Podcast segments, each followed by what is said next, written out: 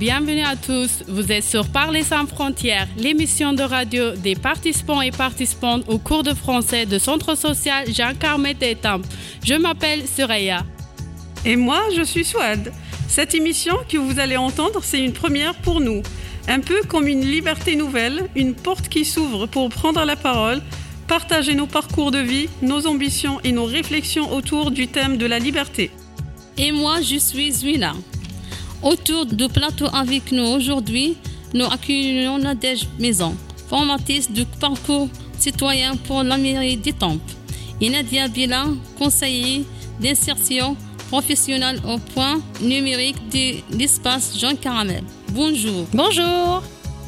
Nous sommes le jeudi 21 avril et cette émission très importante pour nous est enregistrée en public dans la grande salle de centre social. Bonjour le public.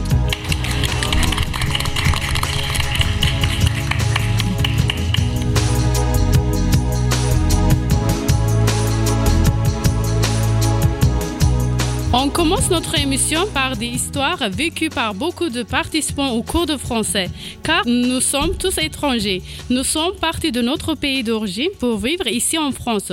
Le groupe de Français débutants va vous partager un bout de leur histoire. Abdurrahim, tu as choisi de parler de l'exil, des raisons qui t'ont poussé à partir de ton pays.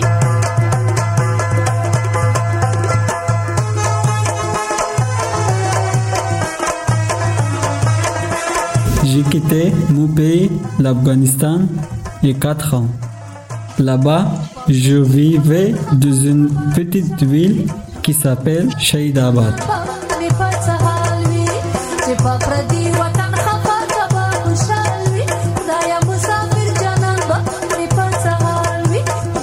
Je travaillais comme mécanicien pour les voitures. Un peu avant la guerre, les talibans ont voulu nous forcer à travailler avec eux pour poser une bombe dans le moteur de voiture. Ensuite, comme j'ai refusé, ils m'ont agressé. En fossé sur moi, j'ai été blessé à la jambe, à la tête et bras et j'ai dû aller à l'hôpital.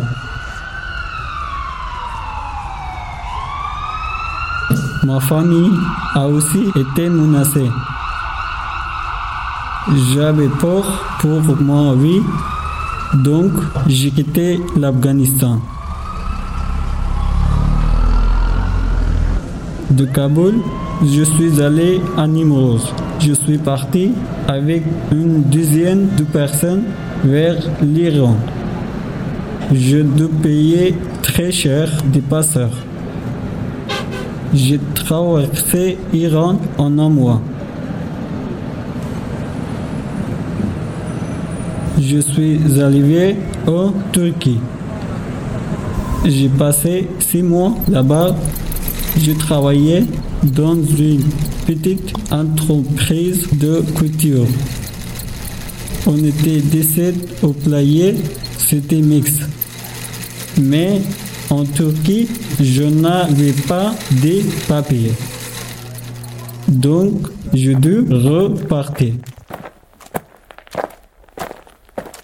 Je suis arrivé en Bulgarie, puis je suis allé en Serbie. Je suis resté sept mois, deux ans en Serbie. La police est venue, les policiers m'ont tapé pour rien. Ensuite, je suis arrivé en Autriche. Je suis resté quatre mois dans ce pays. Après, j'ai pris le train pour l'Italie. En Italie, je donnais 100 euros à un chauffeur de camion qu'il m'amène en France. Je suis arrivé en France en 2020 et depuis 8 mois, je vis à Étampes. J'ai choisi de vivre en France car j'aime ce pays. Je me sens bien ici. Je connais de bonnes personnes. Je peux me soigner. J'ai une assistante sociale qui m'aide et je suis du de français.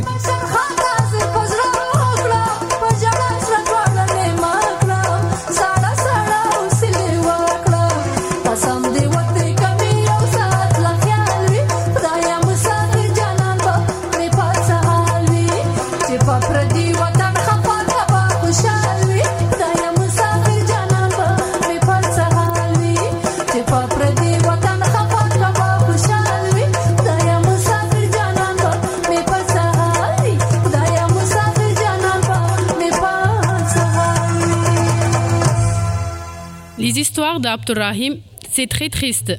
Malheureusement, on retrouve la même tristesse et la même dureté dans le parcours de nombreuses personnes ici, et même de nos proches.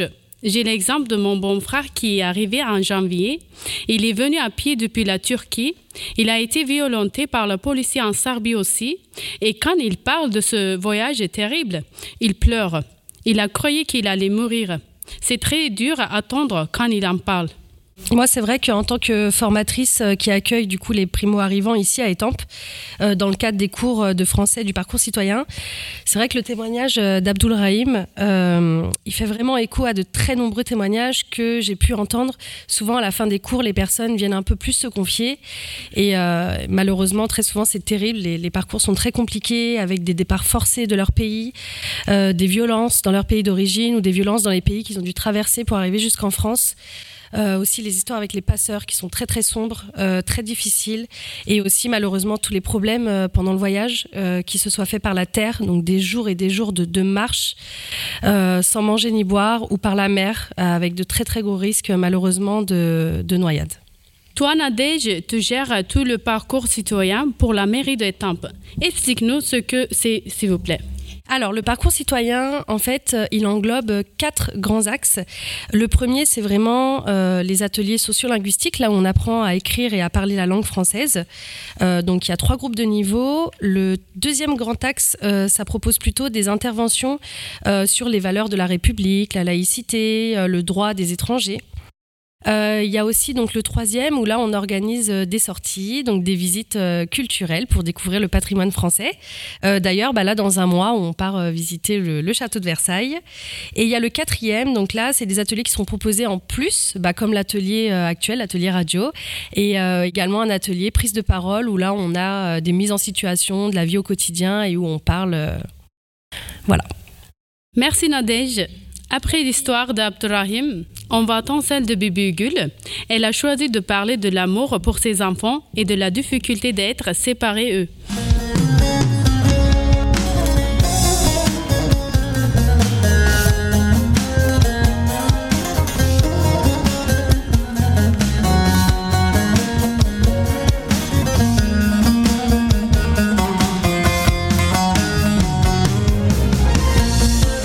Je m'appelle Bibi Gul.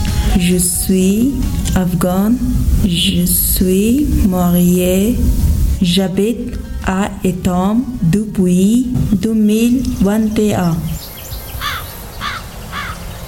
L'année dernière, j'ai déjà fait la radio. J'ai expliqué que mes filles étaient en Afghanistan Là-bas, mon mari était menacé par les talibans qui ont essayé de le tuer. Mon mari et moi, nous sommes partis de l'Afghanistan en urgence avec ma dernière fille Sana.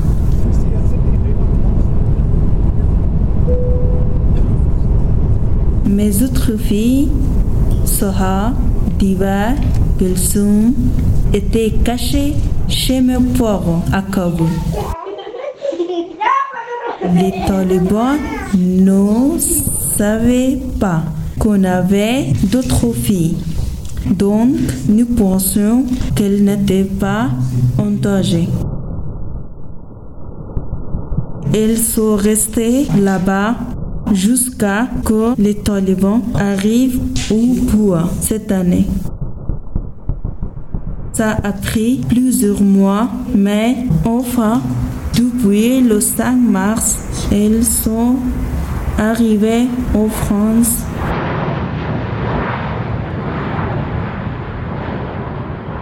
Quand ils étaient en Afghanistan, c'était très compliqué parce que je ne pouvais pas leur faire un câlin et aussi le protéger de la guerre. Quand j'ai retrouvé mes filles, mon cœur battait très fort. J'étais très heureuse. J'espère que mes enfants seront toujours avec moi.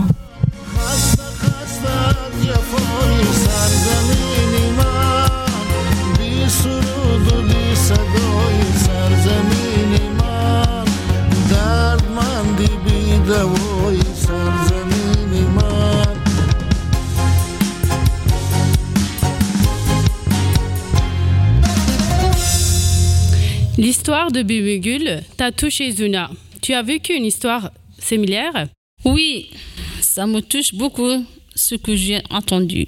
Moi, en 2017, j'étais séparée de mon fils de 10 ans pendant 10 mois. Je, l'ai envoyé en France parce que au bled, en Algérie, l'école était trop loin. Il ne pouvait pas étudier. Je voulais qu'il fasse des bonnes études. Il fallait qu'il vive en France avant 13 ans pour pouvoir demander les papiers plus facilement. Je souffrais beaucoup. J'ai stressé. J'avais mal au cœur. Le seul moyen de soulager le mal de mon cou, c'était de manger des piments. Merci pour vos témoignages. On va à une pause musicale et on revient avec toi, Swad.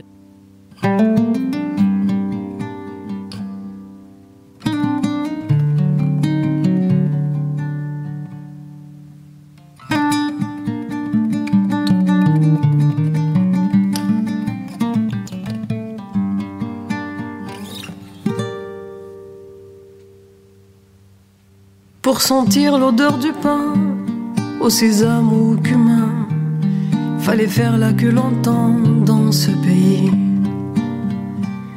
Toute la ville n'est que banlieue, on se débrouille comme on peut.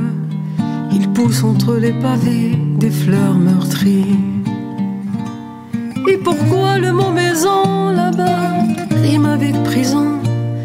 Et les voisins, on sent les gardiens. Ici je lis mon journal où je veux et c'est banal. Ici je n'ai plus peur au petit matin. Il n'y avait rien à regretter là-bas. Alors je suis partie loin de chez moi. Ici je suis bien, je suis chez moi, chez toi. Pourtant j'ai des souvenirs qui restent en moi.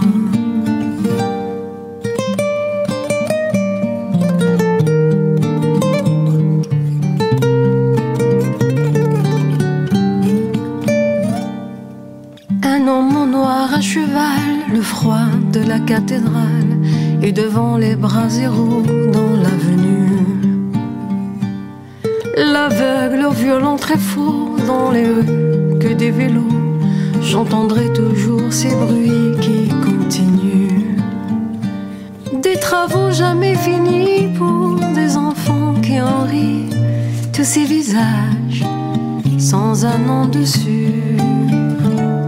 Pour les voisins d'à côté, je ne suis pas une immigrée, car ils font comme s'ils m'avaient toujours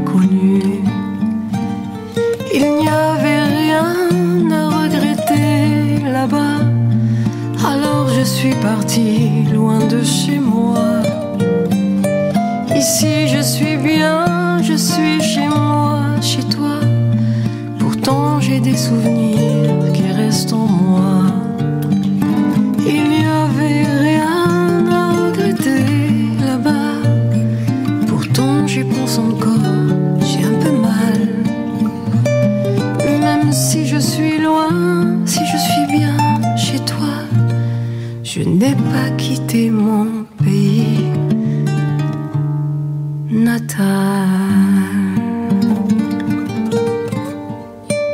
Vous venez d'entendre la chanteuse algérienne Souad Massi avec le titre Pays natal.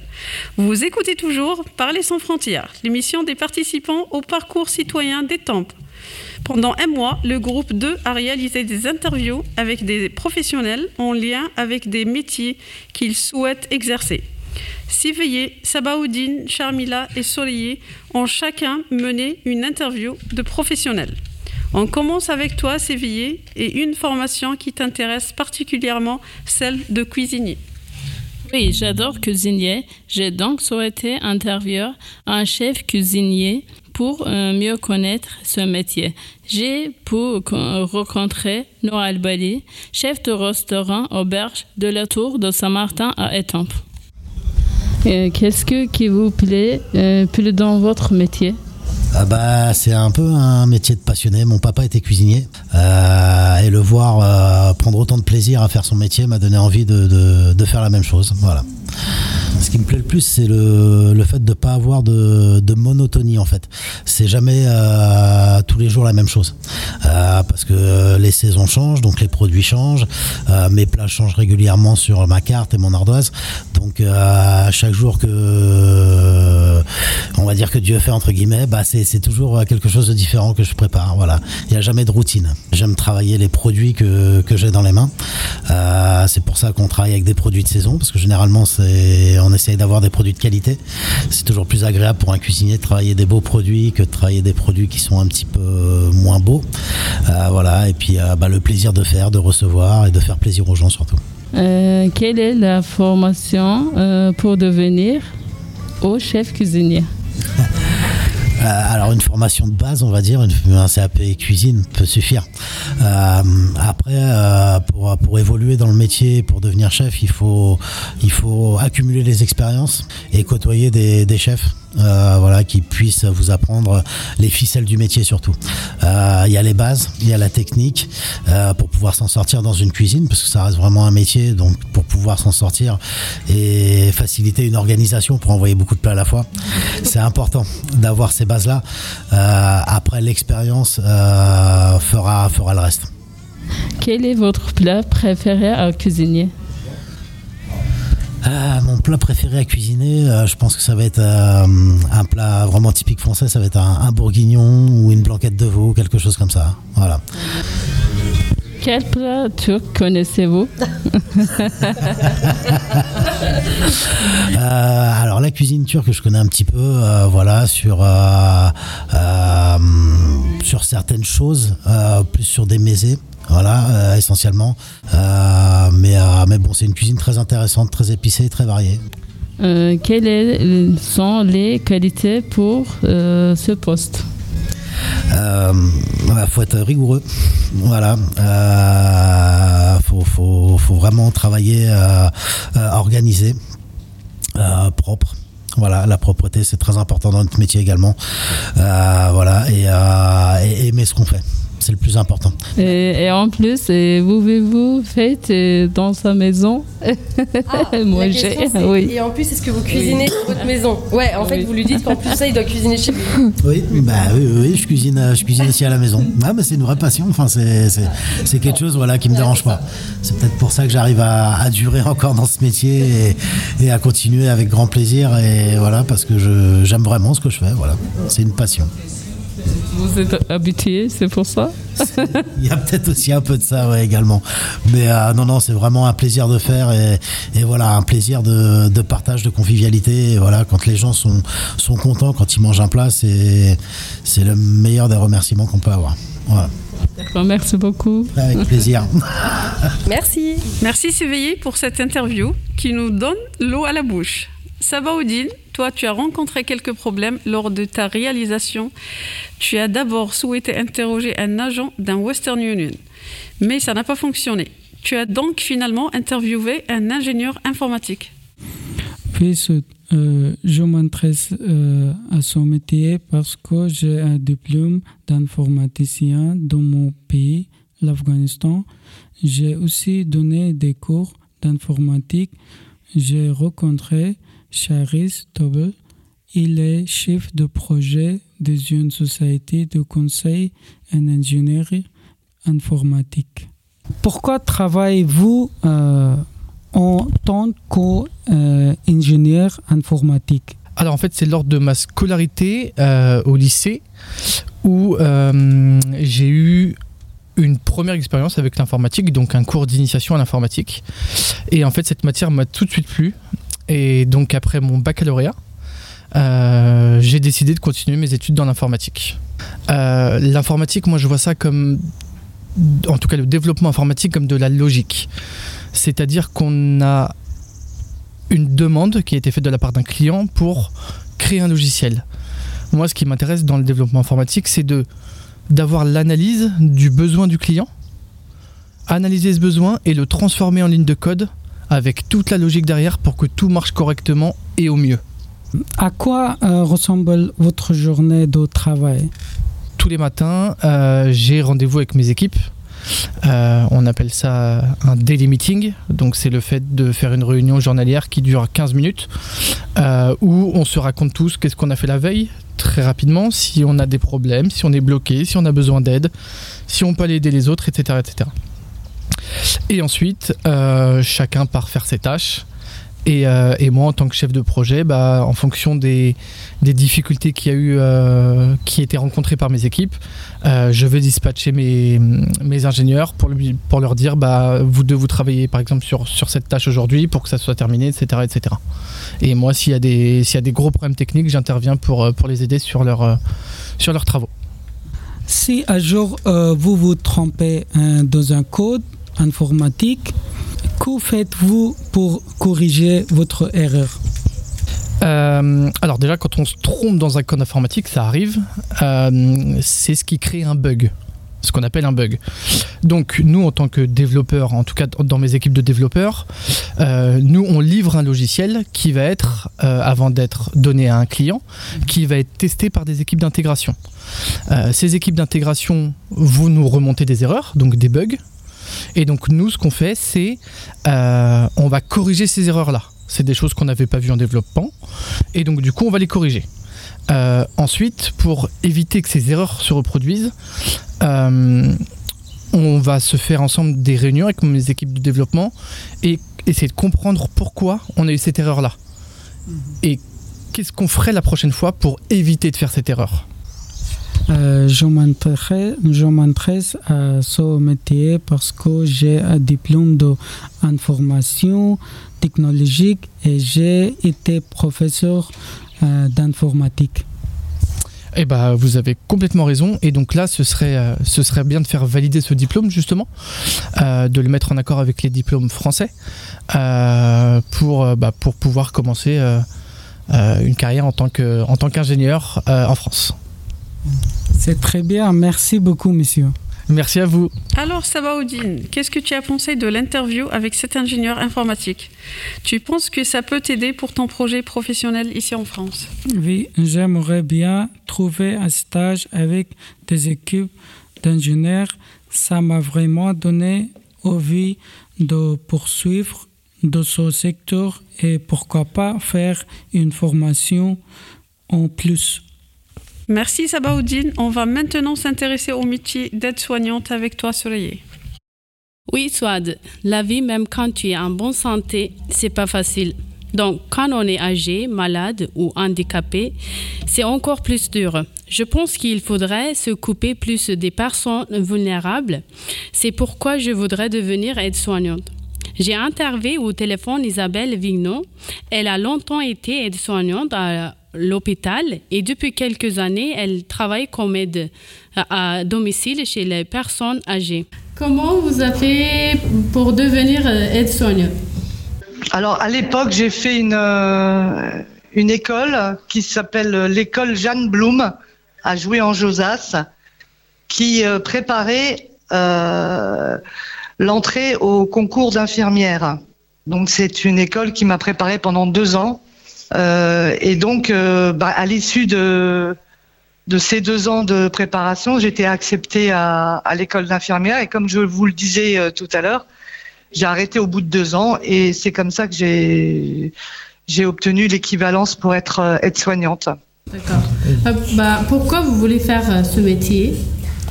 Oh bah, moi, j'ai toujours euh, été dans le social, médico-social. C'est toujours quelque chose qui m'a attiré les autres. J'ai déjà à 14 ans, euh, j'allais à, à Garches euh, euh, voir des, des jeunes de mon âge qui étaient handicapés pour faire des animations le mercredi. Donc je, c'est, même pas une question qui s'est posée pour moi. C'est quelque chose qui était euh, voilà, qui, qui était qui était euh, naturel et qui me semblait, euh, enfin, qui m'a plu dès le départ, quoi, d'aller vers les autres. C'est les échanges, les rencontres euh, qu'on peut faire avec euh, des, des personnes très différentes les unes que les autres. C'est des c'est des vies. euh, ils partagent leur vie. Euh, bah, c'est c'est c'est très riche comme comme métier. Quelles sont les difficultés de ce métier? Parce que Le, en fait, le, le plus compliqué, c'est pas que c'est compliqué, c'est que c'est un, un, un métier qui est absolument nécessaire, qui est utile à, à tout le monde et qui est donc qui est mal payé. Voilà, moi je crois que c'est le principal euh, qui est mal payé et, et en plus euh, il n'y a pas assez de, de personnel. Le ministère de la Santé prend pas soin de nous. Et préférez-vous le travailler à hôpital ou chez les personnes?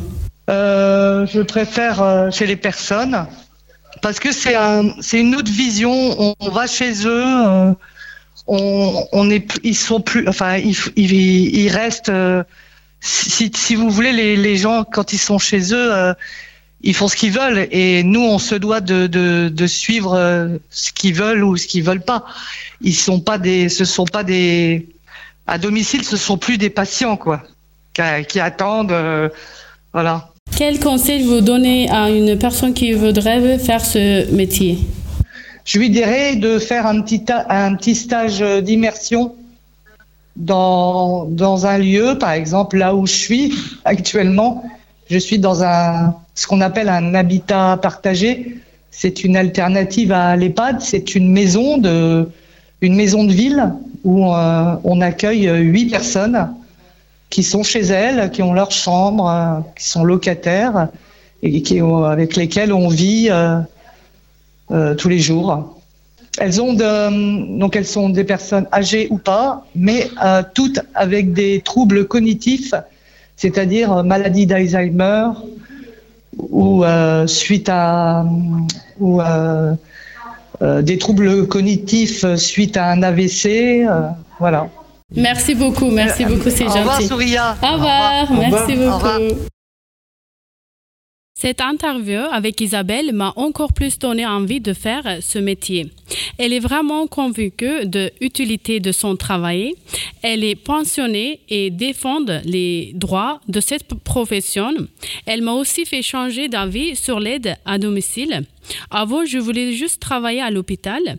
Maintenant, j'aimerais essayer d'aller travailler chez les personnes. Merci Soraya. Pour Charmila, elle a souhaité en savoir plus sur le métier de restauratrice collective, les personnes qu'on appelle cantiniers ou cantinières. Pour mieux connaître ce métier, elle est allée à la maison familiale et rurale d'Étampes. C'est un centre de formation pour des jeunes adolescents. Elle a fait la connaissance de Martine Busmuth, qui se voit comme la maîtresse de cette maison. En quoi consiste euh, vo- votre euh, métier? Là, ici, je suis euh, maîtresse de maison. Je suis employée comme maîtresse de maison. Je m'occupe de toute l'intendance de l'établissement. C'est-à-dire, je m'occupe des commandes, des commandes repas, commandes épicerie, commandes produits ménagers. C'est sous ma responsabilité. Je m'occupe de- des repas des élèves, de veiller à, à ce qu'ils mangent bien, qu'ils aient des repas équilibrés. Moi, quand j'ai cessé la restauration traditionnelle, et je ne pensais pas euh, travailler en collectivité, pas du tout, pas du tout. Je pensais euh, euh, travailler comme ça, par-ci, par-là, dans- en restauration, mais je ne pensais pas du tout. Moi, j'ai découvert la, la- la collectivité il y a dix ans, parce que ça fait, ça fait maintenant une dizaine d'années que je suis là. Il y a dix ans. Et je me suis attaché, ça m'a plu. D'abord, et je vais, faut pas se, faut pas se voiler la face au niveau des horaires de travail. Et je peux, je bénéficie de mes samedis et dimanches, de toutes les vacances scolaires, ce qui n'est pas négligeable. Même, en- même si je devais cuisiner, ce serait pareil. On a quand même cet avantage-là. Et, travailler avec des, jeunes adolescents, ben moi, ça m'a fait, euh, fait découvrir euh, autre chose. Regardez, nous, on a des élèves, nous, cette année, cette année et puis les autres années, mais cette année, on a reçu des élèves, des migrants, qui ne parlaient pas un mot français. Aujourd'hui, on arrive à parler, on arrive à converser, à échanger. Ils ont fait un travail. Et pourtant, en septembre à maintenant, calculez le nombre de mois. Un travail remarquable. S'ils en veulent. hein. Ah oui, oui, ils sont volontaires. hein. Et, et maintenant, ils parlent. Ils parlent, ils s'expriment très bien. Ils arrivent, on arrive à, à les comprendre. Ils nous comprennent aussi. Tout se passe bien. C'est génial. C'est super. Aujourd'hui, je suis pourtant à la retraite. J'ai pris ma retraite euh, en 2018, mais j'ai pas pu arrêter. Ah, J'ai- j'ai pas pu. J'ai pas pu. Euh, qui est-ce que euh, est compliqué Non, c'est le, le manque de moyens, parce que c'est malheureusement, c'est pas propre à nous. C'est dans beaucoup de, beaucoup, beaucoup de, de- de collectivités. C'est le manque de moyens financiers. On peut pas, peut pas acheter certaines choses parce que parce qu'il n'y a pas le budget pour ça. Euh, Quel conseil euh, donnez-vous à euh, quelqu'un Oui. qui souhaite faire votre Bah, métier? faut, moi, le conseil, c'est bah, il, faut, il faut être tenace, hein, parce que c'est c'est pas. Je parle du, métier de la, de la restauration traditionnelle.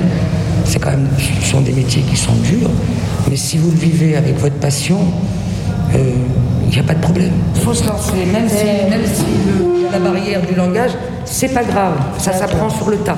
Avec, euh, avec, avec d'autres personnes avec qui vous allez travailler, elles seront là.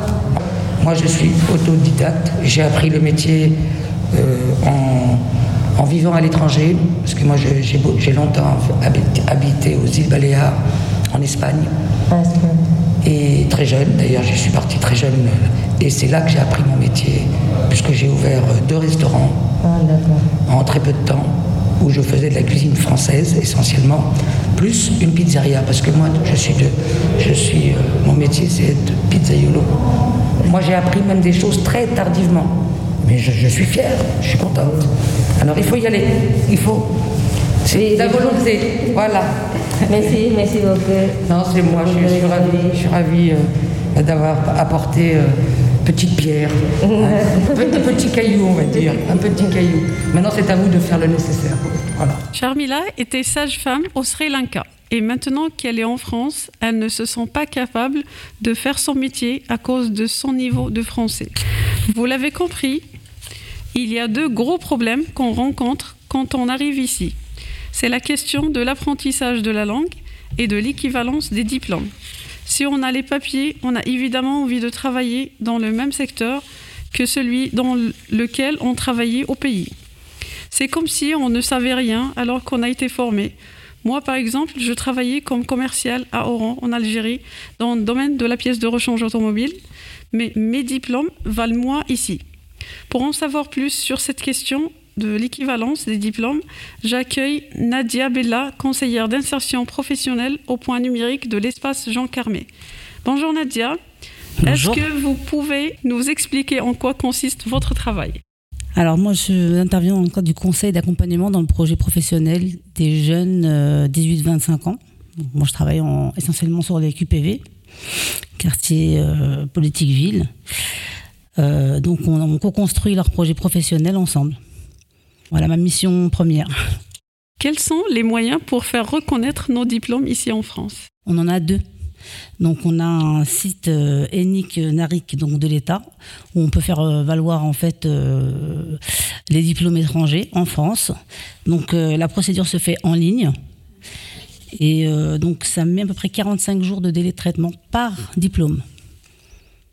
Et il y a une autre, euh, il y a un autre dispositif aussi euh, d'État, donc ça s'appelle l'attestation de comparabilité. Donc c'est pour comparer les diplômes étrangers euh, à ceux de France. Et donc ça valorise euh, le diplôme obtenu à l'étranger. Ça a un coût, bien sûr, entre 20 et 50 euros par diplôme. D'après votre expérience d'accompagnement des personnes, est-ce que vous avez le sentiment que les demandes de reconnaissance des diplômes aboutissent souvent à l'équivalence? Oui, en règle générale, elles aboutissent. Bah, merci Nadia pour ces informations qui ont beaucoup de valeur. Ils nous seront très utiles. On revient après avoir écouté Ahmed Kaya.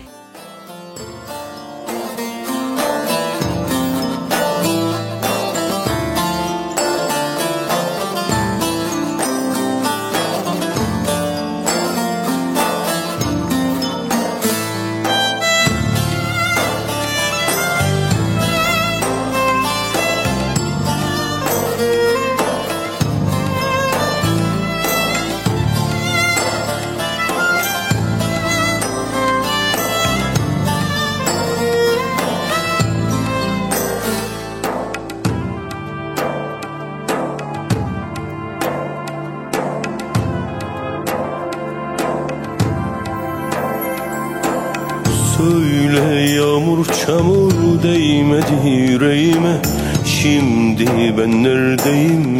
Sen nerede? Söyle ay doğmadan düşmesin yaş gözüme. Şimdi ben neredeyim? Sen nerede?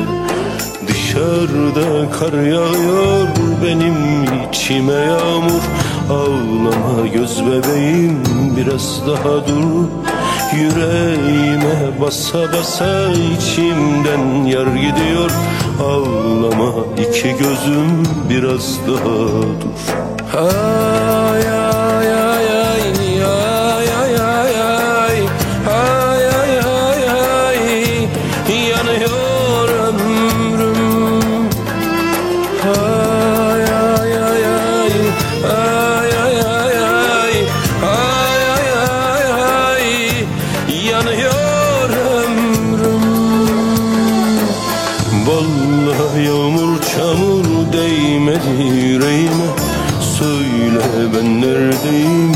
sen nerede Söyle ay doğmadan düşmesin yaş gözüme.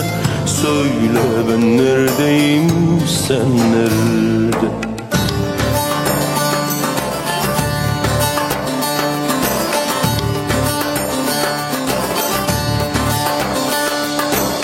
Söyle yağmur söyle değmeden yüreğime.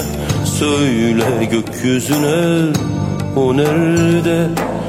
Söyle ay doğmadan düşmesin yaş gözüme. Söyle gökyüzüne o nerede? Söyle yağmur söyle değmeden yüreğime.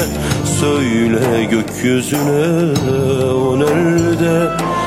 Söyle ay doğmadan düşmesin yaş gözüme Söyle gökyüzüne o nerede ay ay ay ay ay ay ay ay ay ay ay yanıyor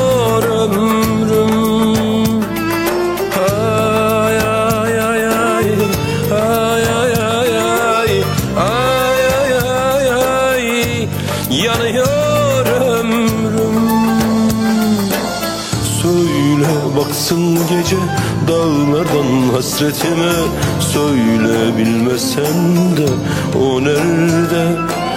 Söyle baksın gece dağlardan hasretime Söyle bilmesen de o nerede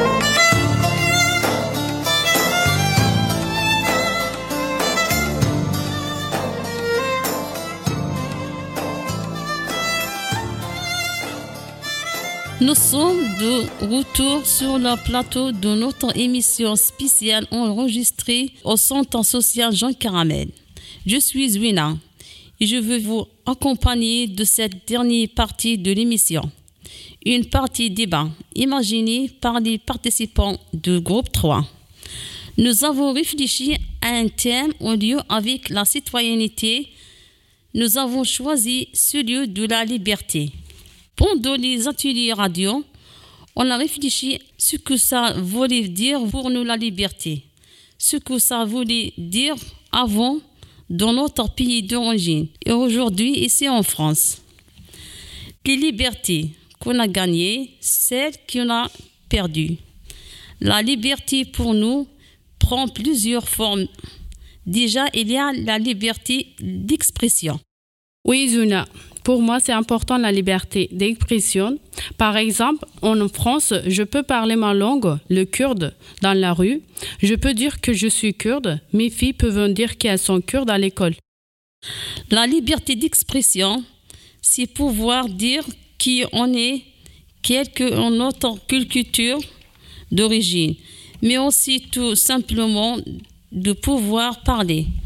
En France, les femmes majoritairement peuvent s'exprimer, mais de là où je viens, dans certaines parties de la Kabylie, dans les petits villages et les montagnes, les femmes ne peuvent pas exprimer. Les parents décident tout pour les filles jusqu'au mariage. Et ensuite, c'est le mari ou les parents du mari. Moi aussi, j'ai grandi et vécu en Algérie. Je vivais à Oran, une ville côtière en Algérie. Je travaillais, je voyageais parfois seule, je le faisais, mais j'ai toujours senti que ce n'était pas bien vu pour une femme seule de se promener. En France, je ne ressens plus ce poids-là. On va passer à une autre liberté, c'est de travailler. Pour moi, le travail, c'est la santé, c'est l'autonomie, surtout pour les femmes. Mais ici, on a des problèmes pour accéder au travail. Sur cette question de travail, personnellement, je ne me sens pas libre ici en France. Parce que je n'ai pas de papier. Même si on a de la volonté, la loi dit qu'on ne peut pas travailler. Mais le problème, c'est que pour obtenir les papiers de régularisation, à la préfecture, ils demandent des contrats de travail. C'est contradictoire. Certaines entreprises privées se portent garant et payent les charges pour nous, mais ça arrive très rarement. Donc on doit aussi présenter des preuves de présence sur les territoires. C'est un cercle vicieux. Moi, dans mon pays, je travaillais en tant que commercial dans la pièce de rechange automobile. Et de toute façon, je ne pense pas réussir à travailler dans ce domaine. Moi, je ne peux pas travailler car je n'ai pas de diplôme ni de papier. Pourtant, je vis ici depuis 4 ans. J'aimerais faire une formation pour garder les enfants. Mais tant que je n'ai pas les papiers, je ne pourrai pas. Le travail, c'est très important pour s'occuper et aussi pour avoir une retraite à moi. Moi, je me sens limitée dans ma liberté de travail, d'accéder aux formations de français parce que on me dit que comme euh, je portais le voile, je ne peux pas travailler dans les entreprises publiques. Hmm, par exemple, cantine, collège, lycée, jardinage, aux mairies, aux femmes de ménage en établissement public ou sur les cours officiels de français qui se pensent souvent dans les établissements publics. Donc, je ne peux travailler que dans le privé. En pays, je ne pouvais pas parler, écrire, lire, conduire. Je trouve quand même qu'on a beaucoup de liberté ici en France, surtout pour les femmes.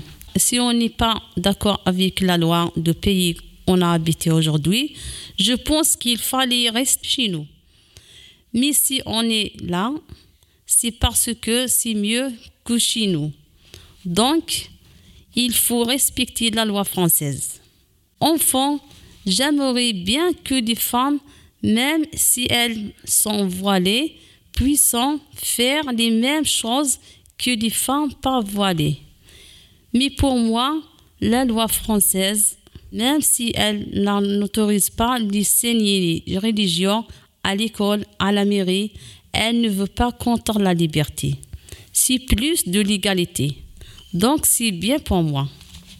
Merci pour ces échanges. Nous accueillons maintenant sur le plateau Paul Jarty, directeur adjoint de l'espace Jean Cormet des Tempes, Paul, tu voulais réagir par rapport à ce euh, que tu as entendu tout au long de l'émission.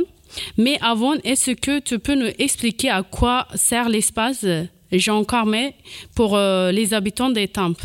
Merci de me donner la parole. Euh, donc le centre social, c'est un, lieu de lien et d'animation sociale. Donc c'est un lieu qui accueille tout le monde, toutes les tranches d'âge et tous les profils, bien sûr, les hommes, les femmes, euh, les gens de toute origine. Donc on propose de différents ateliers pour différents publics. Donc on accueille les, les familles pour euh, pouvoir qu'elles puissent euh, créer du lien entre elles, les femmes, les hommes, voilà, les, des adultes. On propose des ateliers spécifiques sur différentes, sur différents, différentes animations. On propose des sorties aussi pour faire des découvertes euh, culturelles. Voilà, on accueille aussi euh, les publics sur euh, des accueils de loisirs. Donc on accueille les enfants de 6 à 11 ans sur un accueil de loisirs propre à leur âge et un public de 12 à 17 ans aussi, des adolescents sur un accueil de loisirs. Voilà. Nous avons aussi de l'accompagnement à la scolarité pour aider les enfants à faire leurs devoirs. Nous accueillons aussi euh, les gens qui, dans leur démarche euh, administrative, donc on a un accompagnement social et un point relais euh, CAF, voilà, pour aider les gens à accéder à leurs droits. Nous orientons aussi les publics vers les différents partenaires. Et qu'est-ce que tu as pensé de tout ce que tu as entendu dans notre émission? Bah, dans, dans la première partie, bien sûr, c'est des parcours de vie, c'est très émouvant. Donc ça nous permet de vous connaître aussi. Parce que j'en ai pas parlé, mais voilà, bien sûr, il y a le projet citoyenneté. Donc vous faites partie euh, du centre social et de la vie euh, du centre social. Donc on vous connaît un peu mieux à travers ça. Et euh, sur la partie métier aussi, donc vous, vous voyez qu'on traite aussi de l'insertion professionnelle. Donc ça nous touche aussi et ça nous concerne. Voilà. Donc si vous avez fait la connaissance de Nadia, vous voyez aussi qu'on peut vous accompagner sur certaines démarches. Euh, et enfin, sur votre dernier débat qui est très intéressant sur la liberté, euh, je pense que euh, à travers votre projet citoyenneté, vous allez aborder certaines, certains sujets comme la laïcité et vous allez ça va peut-être vous aider à comprendre aussi l'intérêt de, certaines choses. Il y a des contraintes, certes, pour travailler dans le service public, mais euh, voilà, en tant que public, euh, il y a des lois, des choses qui vous garantissent euh, de, de pouvoir euh, être, venir comme vous êtes avec votre euh, propre culture et votre religion aussi. Donc euh, voilà, je pense que c'est des choses que vous allez aborder. Euh, en connaissant la loi, le contexte euh, des choses, ça vous aidera à mieux comprendre et aussi à mieux euh, vous intégrer dans, ce, dans ces choses, dans ce contexte. Merci Paul pour ta participation. C'est déjà la fin de notre émission. On espère que vous avez bien compris tout ce qu'on a dit, parce que, que nous sommes toujours en train d'apprendre le français. En tout cas, nous sommes heureuses d'avoir pu présenter notre première émission de radio. Merci à toutes et à tous pour votre écoute. Cette émission a été réalisée dans le cadre du parcours citoyen de la ville d'Étampes, avec l'aide des journalistes de l'association Chronos et Kéros. À bientôt pour une nouvelle émission de Parler sans frontières.